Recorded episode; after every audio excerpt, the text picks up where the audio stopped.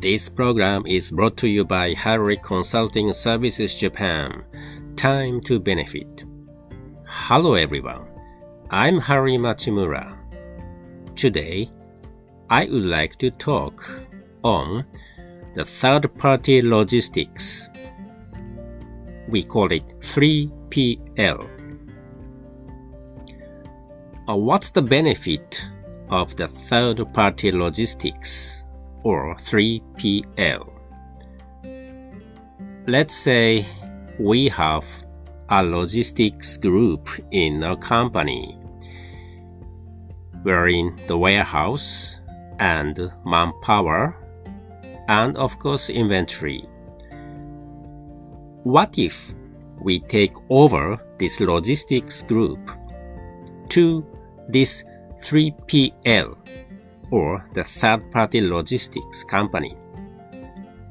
In other words, we shall outsource this logistics company instead of having our own logistics group in our company. If ever we think of the benefit for the cost, there are some benefit of the cost. Number one,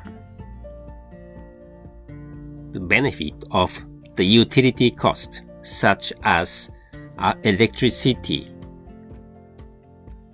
Number two, the benefit of the depreciation for building the warehouse or construction.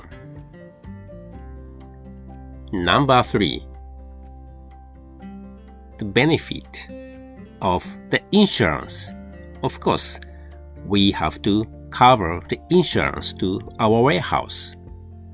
So if we take over our logistics group to the third party, we don't have to cover the warehouse of this insurance.